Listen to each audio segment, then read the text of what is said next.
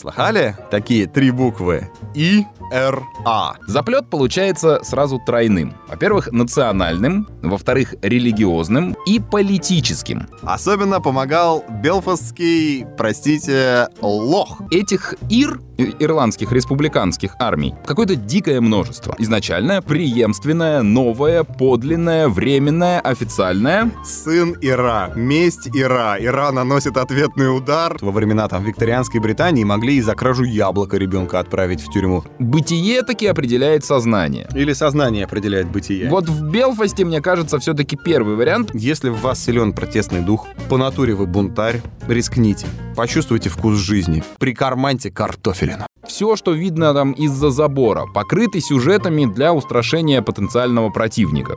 О, как мы бухаем. Это не ваши жалкие английские вечеринки. Мы бухаем вообще как звери, ребята.